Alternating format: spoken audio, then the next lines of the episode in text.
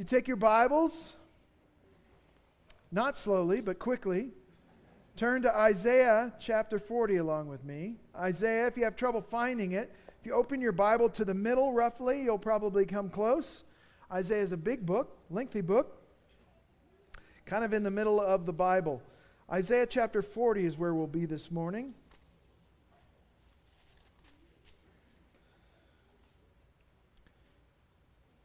For the next few weeks, through the season of Advent, this being the first Sunday of Advent, we're going to look at the subject of Christmas comfort.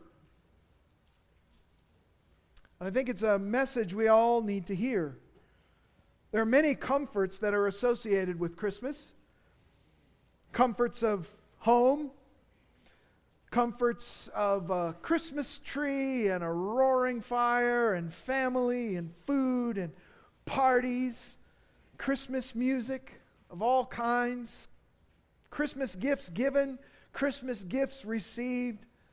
All these things bring a certain level of comfort to us comfort of the familiar, comfort of memories, comfort of beauty and of pleasure comfort of rest and the comfort of tradition. And all these things are great and wonderful, but that's not the kind of comfort I want us to focus our attention on for the next couple of weeks leading up to Christmas. When I speak of Christmas comfort, I'm not talking about the trappings and the traditions of the season, but rather the truth that undergirds the Christmas season the truth that inspires the celebration of Christmas. Christmas comfort that comes from the truth of the gospel message that the Son of God has come into this world to save sinners. Christmas comfort, true Christmas comfort that finds its source in God's great gift, the greatest gift of all, the gift of His Son, Jesus Christ. We read it already together, John 3:16, but let me read it again. For God so loved the world that he gave. He gave his only begotten son that whoever believes in him shall not perish but have eternal life. Those are words of comfort. That is a message of Christian comfort. We all need Christmas comfort. So many are struggling and discouraged. Maybe you're here this morning and you're facing something you never thought you'd be facing. Perhaps you've got your own health issues or the health issues of a loved one. Maybe you're struggling with a broken relationship or some financial challenge or general uncertainty about the future. Perhaps you're grieving the loss of a loved one, wondering how you're going to cope this Christmas with an empty chair around the table. All of these things are realities of living in a broken world, a world broken by sin and sin's curse. The Bible teaches us, however, that in the midst of this broken, sin cursed world, we have a God who is a God of comfort. That is, He's a God that is concerned for His people and a God who ministers comfort to His people in the midst of all their sufferings. So, Christmas comfort starts with understanding who God is, that He is the God of comfort, that He comforts us in all our afflictions. That is what the Bible says about God in 2 Corinthians chapter 1 verses 3 and 4 blessed be the God and Father of our Lord Jesus Christ the father of mercies and the God of all comfort. The God of all comfort who comforts us in all our affliction so that we may be able to comfort those who are in any affliction with the comfort with which we ourselves are comforted by God. God is a comforting God. He is the God of all comfort, and He comforts us in all our afflictions. That's the promise of His Word. And so this morning, we're going to look more at this God of all comfort and His message of comfort that He gives to His people in the midst of their suffering and discouragement. So look with me at Isaiah chapter 40 as I read the first five verses. The prophet Isaiah records the words of the Lord Comfort, oh, comfort my people, says your God. Speak kindly to Jerusalem and call out to her that her warfare has ended, that her iniquity has been removed, that she has received of the Lord's hand double for all her sins. A voice is calling, Clear the way of the Lord in the wilderness. Make smooth in the desert a highway for our God. Let every valley be lifted up, and every mountain and hill be made low, and let the rough ground become a plain, and the rugged terrain a broad valley. Then the glory of the Lord will be revealed, and all flesh will see it together, for the mouth of the Lord has spoken. Indeed, the mouth of the Lord has spoken. Let's pray together. Our gracious God and Heavenly Father, we thank you for this greatest of all gifts given on our behalf, the gift of your Son. Thanks be to God for his indescribable gift. And as we reflect upon the incarnation of the eternal Son of God this Christmas season, Lord, I pray that we would afresh visit the old stories that we know so well but we would see them with new eyes, with the eyes of faith, with the eyes of hope, and with the eyes of comfort. Comfort, Lord, that you speak over us. Comfort that you speak into the midst of our pain and grief and sorrow. Lord, I pray that you would comfort weary souls here today. Comfort those who are not sure how they can take another step and live another day. Bring comfort, Lord, supernatural comfort to their hearts. Through your word of comfort, we ask. In Jesus' name, amen. Our text this morning in Isaiah chapter 40, the first five verses, serves as the opening text of Handel's Messiah. That, of course, is a, a work of art, a work of music that is heard often at this season. And if you haven't already heard it this season, I urge you to listen to it today. Or at least the first four songs, because the first four songs from Handel's Messiah are taken, lifted right out of this text. I personally recommend the London Symphony Orchestra's version under the direction of Sir Colin Davis. So maybe, you know, just give Mariah Carey a break. You've probably had enough of that already this season and tune into something a little bit different.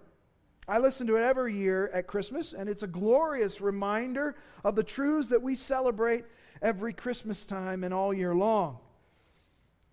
But these first four songs are taken right from these verses, and the opening lyric of Handel's Messiah is Comfort ye my people. A message we all need to hear. So this morning, let's look a little more closely at these verses and seek to understand their message and their meaning for us today. As we seek to understand God's word through the prophet Isaiah, we're going to see together three ways in which God comforts us in all our afflictions. Three ways in which the God of all comfort comforts us in all our afflictions. Now, in order to understand Isaiah 40 in its original context, we have to understand a bit of the historical situation that surrounds it. Isaiah is writing during the time of the divided kingdom. When the nation of Israel was divided into two separate kingdoms, with the ten tribes of the northern kingdom separated from the tribes of Judah and Benjamin in the south, the southern kingdom. The northern kingdom, by the time Isaiah writes chapter 40, has already been exiled. It's already been carried off into exile as a judgment for its great sin of idolatry and rebellion. Isaiah ministered as a prophet of God in the southern kingdom, the kingdom of Judah, and around the city of Jerusalem from 740 BC to 680 BC. He ministered as a prophet during the reigns of King Uzziah, King Jotham, King Ahaz, and King Hezekiah. And like the northern kingdom, the southern kingdom was beset with all kinds of sin and idolatry, with some kings and eras being better than others. But on the whole, the kingdom of Judah was going in the same rebellious, idolatrous direction as the northern kingdom had gone, and they were facing a similar judgment. exile, destruction, and death. So, to, in order to understand the words of comfort that come to us in Isaiah chapter 40, you have to understand first the words of judgment that are pronounced in Isaiah chapter 39, the previous chapter. So, you won't have to turn far to join me in Isaiah 39. Look with me at verse 1 of Isaiah 39. Isaiah records for us that at that time, Merodach Baladan, son of Baladan, king of Babylon, sent letters and a present to Hezekiah, for he heard that he'd been sick and had recovered. Hezekiah was pleased and showed them all his treasure house the silver and the gold and the spices and the precious oil and his whole armory and all that was found in his treasuries. There was nothing in his house nor in all his dominion that Hezekiah did not show them. Then Isaiah the prophet came to King Hezekiah and said to him, What did these men say, and from where have they come to you? And Hezekiah said, They have come to me from a far country, from Babylon. He said, What have they seen in your house? So Hezekiah answered, They have seen all that is in my house. There is nothing among my treasuries that I have not shown them. All right, let's park it right there for just a moment. King Hezekiah showed this Babylonian entourage, these dignitaries, the king's son, all his treasuries. Perhaps in an effort to impress him, perhaps as a thank you for the gift, the gracious gift that they had sent in light of his sickness, probably in hopes to form some kind of a friendship, a cooperation, an alliance of nations with the Babylonians against the Assyrians.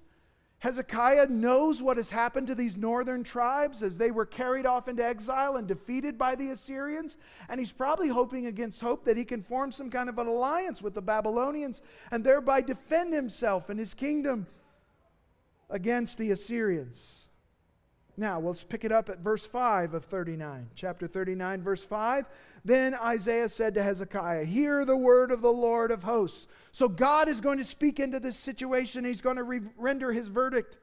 Behold, the days are coming when all that is in your house and all that your fathers have laid up in store to this day will be carried to Babylon. Nothing will be left, says the Lord. And some of your sons who will issue from you, whom you will beget, will be taken away, and they will become officials in the palace of the king of Babylon. Then Hezekiah said to Isaiah, The word of the Lord which you have spoken is good. For he thought, For there will be peace and truth in my days. Days of judgment, of death and destruction were coming to Judah. Days of defeat and exile. Yes, in part because of Hezekiah's foolishness, but also because of Judah's persistent unfaithfulness and idolatry.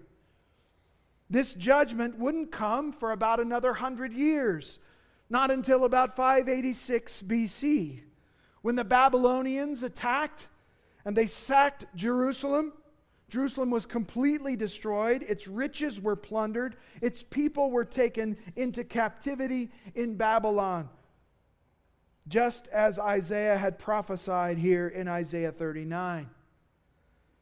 Now, the contrast between Isaiah chapter 39 and Isaiah 40 couldn't be starker.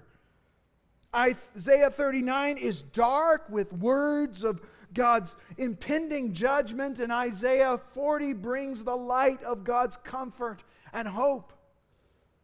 The contrast between Isaiah 39 and 40 reminds us that in every generation and at every time, God is doing different things simultaneously.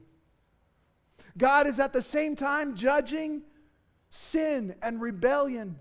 All the while, He is offering words of comfort and consolation and hope to a faithful remnant. In every generation and every time, God is doing both things. We've been reading of God's judgment upon sinful and rebellious people in Romans chapter 1 as God gives them over to the sinfulness that's in their hearts and lets them run rampant in their sin and rebellion and let it take it to the places that it ultimately will take them, which is destruction. Even at those times when God gives people over, gives cultures over, gives nations over to their own sin, nevertheless, God is still ministering comfort at the same time to the faithful remnant that remains. And so it is here. Isaiah 39 and 40 place side by side like two pieces of a hinge functioning together. God is at the same time judging a nation, and He is at the same time offering words of comfort and hope to a nation. So here in Isaiah 40, we see the first of three ways in which God comforts us in all our afflictions. First of all, God speaks words of comfort. God speaks words of comfort. We see that in verse 1 as well as the first part of verse 2. Immediately on the heels of God's statement of national judgment on Judah and Jerusalem, God speaks words of comfort to the faithful. Notice what he says Comfort, oh, comfort my people, says your God. Oswalt, in his commentary on the first line of chapter 40, states that if dramatic effect is desired, the opening words of this verse can hardly be surpassed. Right on the heels of this dark message of doom and judgment comes comforting words of hope and assurance. The dark night of judgment has dramatically given way to the morning light of comfort. God speaks comfort to his grieving and troubled people. Notice that this word comfort is spoken not just once, but twice. It's as though God knows we need to hear it repeated. Comfort, oh, comfort my people. This repetition of the same word conveys emotional intensity as well as underscores the urgency and importance of the command. It is a command. God's mouthpieces, God's spokespeople are to pronounce words of comfort over the faithful remnant. God is commanding Isaiah first and foremost, and the prophets in general, and ultimately all who speak God's word, to speak words of comfort to his people. Now, no doubt there will be words of judgment that will need to be shared as well, words of rebuke, words of correction. But those words of judgment, of rebuke, are always to be tempered and informed by words of comfort. Words of comfort that come to us in the gospel. Words that remind us that despite the fact of our continuing need of correction and rebuke, nevertheless, there is therefore now no condemnation to those who are in Christ Jesus that we are fully accepted in God's love, and that nothing can separate us from the love of God in Christ Jesus. Words of rebuke, words of correction are always and need always to be tempered by words of comfort, words of gospel comfort. To speak words of comfort is to speak words which will bring encouragement, hope, refreshment, and even pleasure. It is to speak words that will console the grieving, that will strengthen the weak, that will lift up the downcast, and that will energize the weary. God is concerned that his people not be overwhelmed by his pronouncements of judgment. He wants the faithful remnant not to be overcome with grief and despair.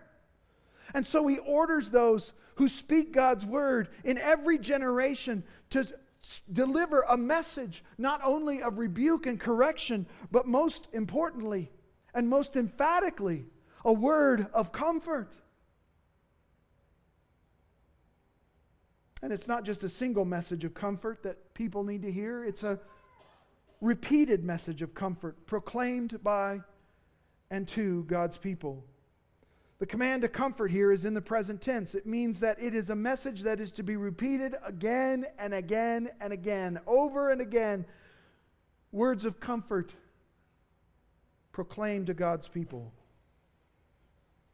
These words of comfort are uttered in the context of a covenant relationship. Notice that. The command to comfort is to be carried out for the good of God's people Notice it says, Comfort my people. God is wanting those who are His to be comforted. These are God's chosen ones, His redeemed. These are those who, in the words of the hymn writer, have been ransomed, healed, restored, forgiven. Not only do we see this covenant relationship in God's declaration of them as my people, His own possession, but we also see that they are, that God is described as your God. This God who comforts us describes Himself as our God, our own, the God of our own possession, the God who is ours. These are strongly personal and covenantal terms being used by God, similar to what the psalmist says in Psalm 100 and verse 3 We are his people and the sheep of his pasture. We belong to him. We are his, and he is ours. Notice also in the first part of verse 2 that this message of comfort is a message of kindness. Speak kindly to Jerusalem.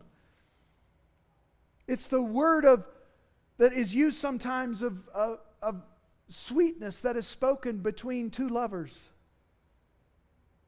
Speak kindly here is literally speak to the heart. It is to speak tenderly and affectionately. So, the content of the message is, is words of comfort, and the tone of the message is to be done with tenderness and affection and kindness. Now, aren't you glad that this is our God? That He is the God of all comfort? That He doesn't deal with us in the way that our sins deserve, but because of His mercy and grace, He speaks words of kindness and tenderness and affection and comfort and consolation over us. He's the God who, in the midst of our grief and discouragement, speak words of hope and comfort. He's concerned that we hear words of comfort and consolation in the darkest night of our soul. He responds to our tears and our fears and our griefs and our pains with tenderness and affection. Our God is not unfeeling or unresponsive to us. He stores our tears in a bottle, the psalmist says. So caring and affectionate he is toward us that in our time of deepest need, He comes not with words of correction, but words of comfort. He sees us and knows our frame, that we are but dust, and He responds to us with gentleness, grace, and love. And so, because of our Lord's comfort, we can say along with the psalmist, Psalm 94, 17 through 19, If the Lord had not been my help, my soul would soon have dwelt in the abode of silence. If I should say, My foot has slipped, your loving kindness, O Lord, will hold me up. When my anxious thoughts multiply within me, can anybody relate to that? When my anxious thoughts multiply within me, your consolations delight my soul. Your consolations lift me up and give me joy and hope to carry on. Such is the God of all comfort. And we know that Jesus Christ fulfilled the role of the suffering servant laid out in Isaiah. And in Isaiah 42, he's described as one who will not extinguish a smoldering wick, who will not snap off and break a bent branch. Jesus himself is a man of sorrows and acquainted with grief. Jesus himself knows our sorrows. And Jesus himself provides comfort in time of need. God speaks words of comfort over us. Secondly, we see that God gives reasons for comfort. God gives reasons for comfort. These aren't just empty words. God backs up this call to comfort God's people with reasons for comfort, solid reasons. Why, in any situation, the believer can have comfort and hope in God. The first reason we see we, we can have comfort because our suffering will have an end. Our suffering will have an end. Isaiah 40 Verse 2 call out to her that her warfare has ended. Those who speak words of comfort and kindness are to call out to her, that is Jerusalem, that is God's people, that her warfare has ended. The word warfare refers to a period of hard service, a time of intense suffering. Now remember, Isaiah is prophesying of a coming day in which God's people's suffering from exile will end. But their time of suffering hadn't even begun yet. In fact, it won't begin for another hundred years. For Isaiah chapter 39 is prophesying of something that's going to come in a century from now, the exile. And yet Isaiah speaks to a time of this suffering as having already come to an end. Of a time when Judah would return from exile to the promised land. So, what's going on here? Well, I think a few things are happening. First of all, God speaks of the end of their suffering as though it was already a present reality. It was already as good as over.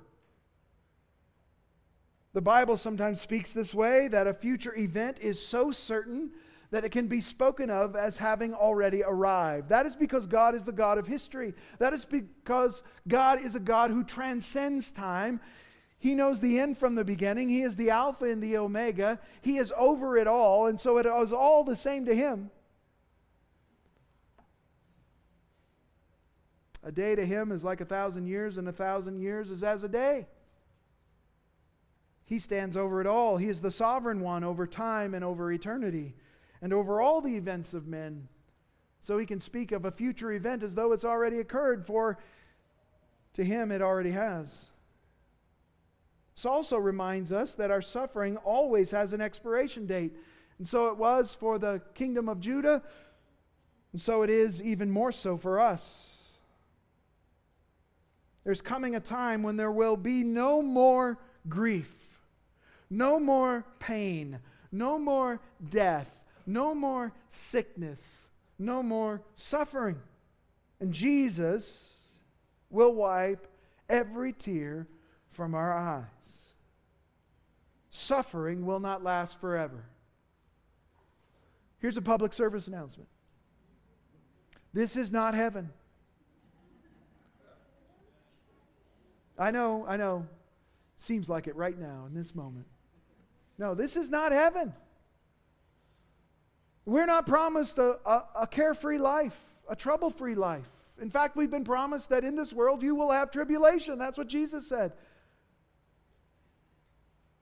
We're going to have sufferings and difficulties and hardships and experience losses, great griefs of the soul.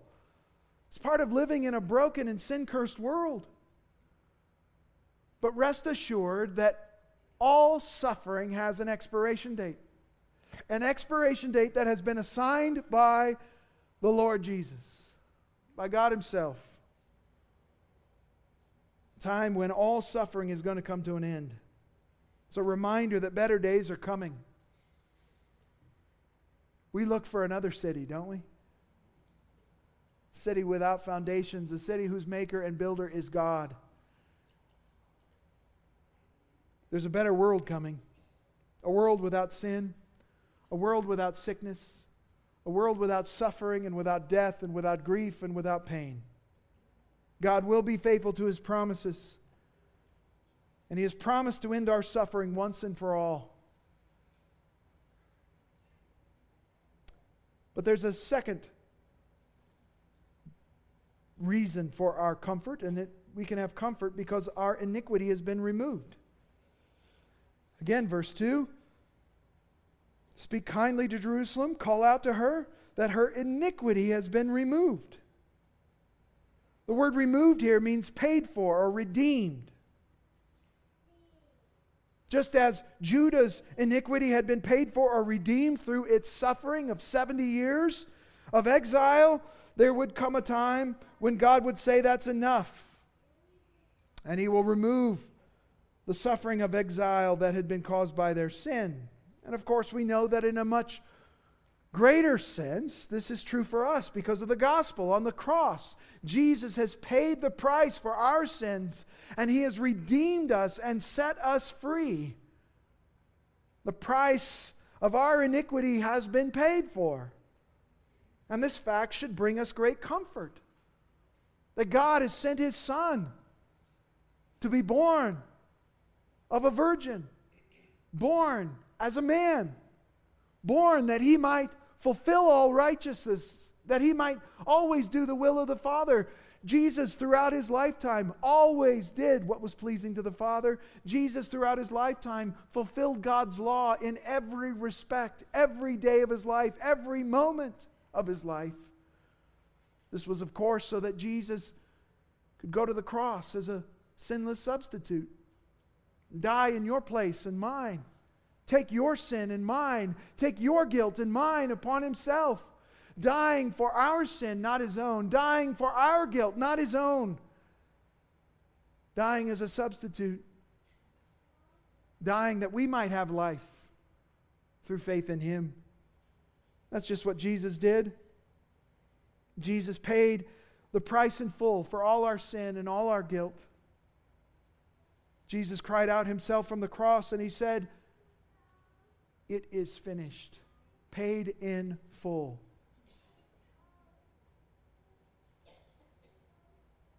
So, we have reason to have comfort because our iniquity has been removed. Aren't you glad about that this morning? You know what that means? It means that your biggest problem in life has been solved. The biggest problem you will ever face is that you are guilty before a holy God, the holy God who made you, the holy God to whom you are accountable. And your biggest problem has been solved forever, eternally, through the death, burial, and resurrection of Jesus Christ.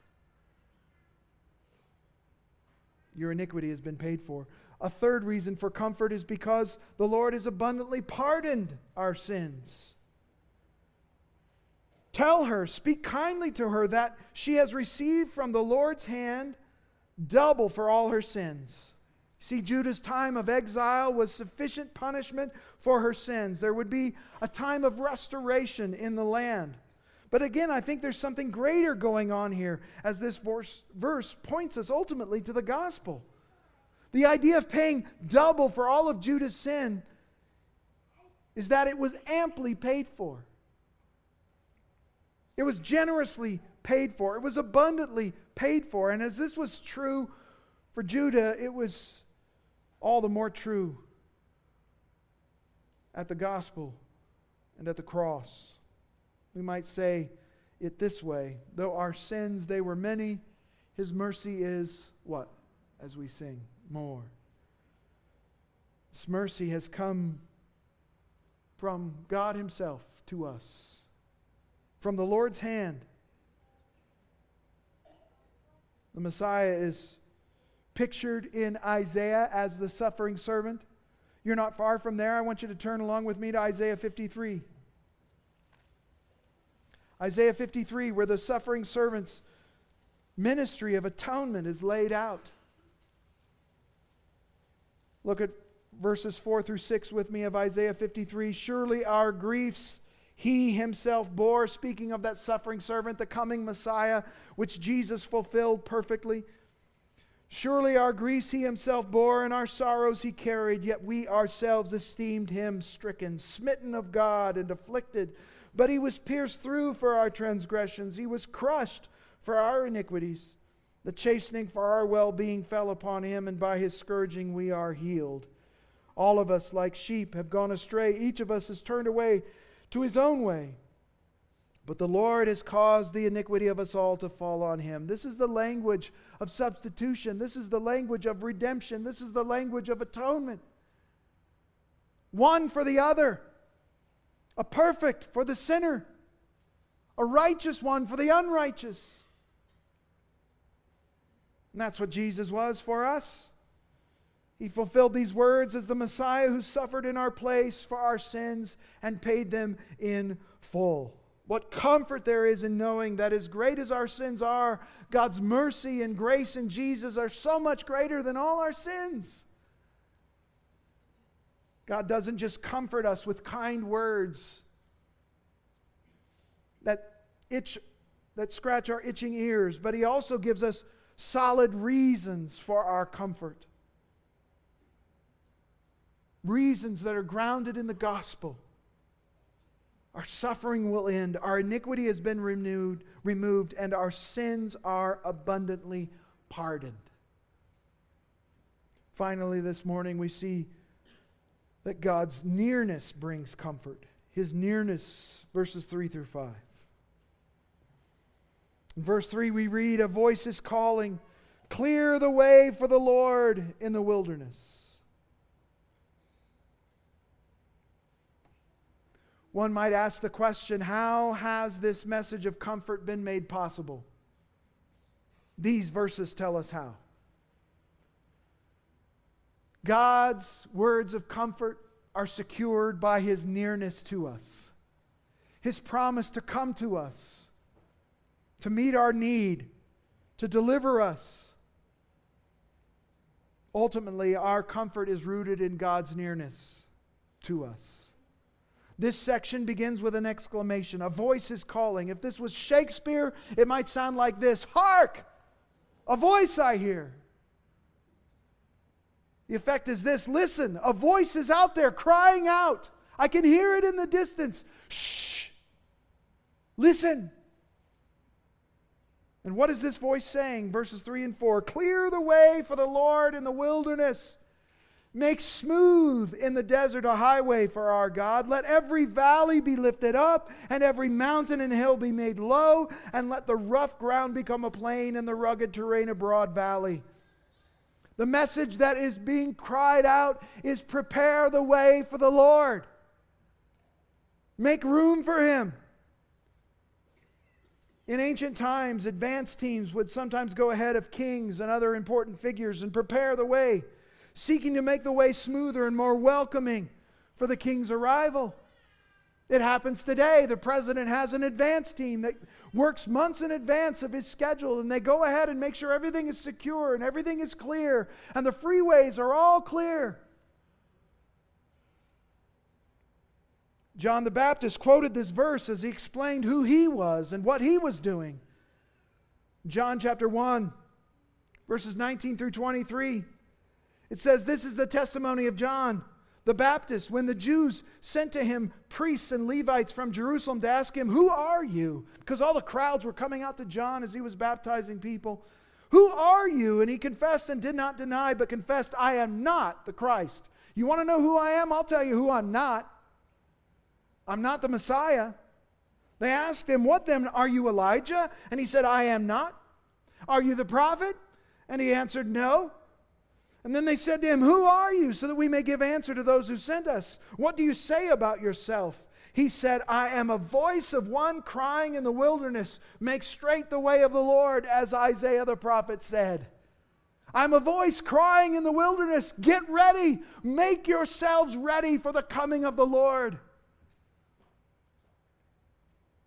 John the Baptist was preaching a message of repentance and faith in preparation for the first coming of Messiah calling people to repent of their sins and trust in God's provision for salvation. Calling people to cut down the mountains of their own pride and rebellion. And in lowliness of heart, submit themselves to the coming Messiah. And that's a message that's still needed today. As that Christmas carol we all sing, Joy to the World, says, Let every heart prepare him room. Is your heart ready for the Messiah this Christmas season? Isaiah 40, verse 4 says that the whole earth is called upon here to be made ready for the arrival of God. Every valley is lifted up, every mountain and hill made low. The rough ground is made a plain, and the rugged terrain transformed into this broad, easy traversed valley. The earth is to prepare itself for the arrival of the most unusual of visitors. But who is it that is coming? Look at verse 5. Then the glory of the Lord will be revealed. Or if you're singing and you got the Messiah running through your head, Handel's Messiah, then the glory of the Lord will be revealed. And all flesh will see it together, for the mouth of the Lord has spoken. The glory of the Lord, the glory of Yahweh, our covenant keeping God will be revealed. God is going to come to earth in all his glory, in glory and power. Now, I believe this saw a partial fulfillment in the first coming of Jesus. John 1:14 says, "The word became flesh, the eternal son of God became flesh and dwelt among us, and we saw his glory." Glory is of the only begotten from the Father, glory just like the Father's glory, full of grace and truth, divine glory incarnate. And yet the earth was not fully prepared for the Messiah's first coming, was it? Did they pull out all the stops for Jesus' first coming? Luke 2, verses 6 and 7 reminds us that while Joseph and Mary were there in Bethlehem, the days were completed for her to give birth. And she gave birth to her firstborn son, and she wrapped him in cloths and laid him in a manger because there was no room for them in the inn. No room in the inn. The King of Kings laid in a manger, laid in an animal trough. Talk about humble beginnings. Someone didn't get the memo about the arrival of the king. Why weren't people ready to receive the King of Kings? Well, because Jesus' first coming was his coming as the suffering servant. It was a coming in humility. It was a coming to not be served, but to serve and to give his life a ransom for many. But rest assured, when Jesus returns a second time, at his second coming, all the world will see him in power and glory. Isaiah continues, he says, All flesh will see it together. This is going to be a universal revelation of the appearance of the glory of the Lord. Jesus is coming back, and he's coming back as a victorious king. He's coming back in power and great glory. My question for you today is Are you ready for him? Have you prepared your heart for his arrival? Have you done the necessary things to be ready for him? You say, well, what must I do? Confess your sins and trust in the Lord Jesus Christ. Believe that he is who God said he is. He is the Son of God and the Savior of the world. 1 Peter 4:13 reminds us that to the degree that you share the sufferings of Christ keep on rejoicing so that also at the revelation of his glory you may rejoice with exultation. Jesus is going to return in great power and glory. Are you ready? How can we be sure this is really going to happen? I mean, Isaiah wrote these words some 2500 years ago and they still haven't come to final fulfillment. How do we know it's really going to happen? Verse 5, the end of verse 5 For the mouth of the Lord has spoken. Because God said it's going to happen. And as Numbers 23 19 says, God is not a man that he should lie, nor a son of man that he should repent. Has he said, and will he not do it? Or has he spoken, will he not make it good? You better believe he will to the weary hearts of his people, weighed down by sufferings, the Lord speaks words of kindness and comfort, words of tender care and hope filled encouragement, comforting words centered upon the gospel of Jesus Christ and anchored in the blessed hope of the glorious return of the Lord and Savior Jesus Christ. Comforting words that remind us that our sins have all been paid for in full, and that our iniquity has been taken away. Take comfort this morning that all suffering will one day end. That indeed, if you've trusted in Jesus Christ, then your iniquity has been removed. Your sins have been atoned for fully by the indescribable gift of God's Son. Beloved, we have reason for comfort. Comfort all year through because of Christmas comfort. Let's pray together. Lord Jesus, we thank you for the comfort we can know this time of year that doesn't come from tinsel or pretty lights or warm drinks, but comfort that is grounded in the gospel truth that Jesus is the Lamb of God who takes away the sins of the world. Thank you, Jesus, for taking away our sin paying the price in full for our guilt and our iniquity.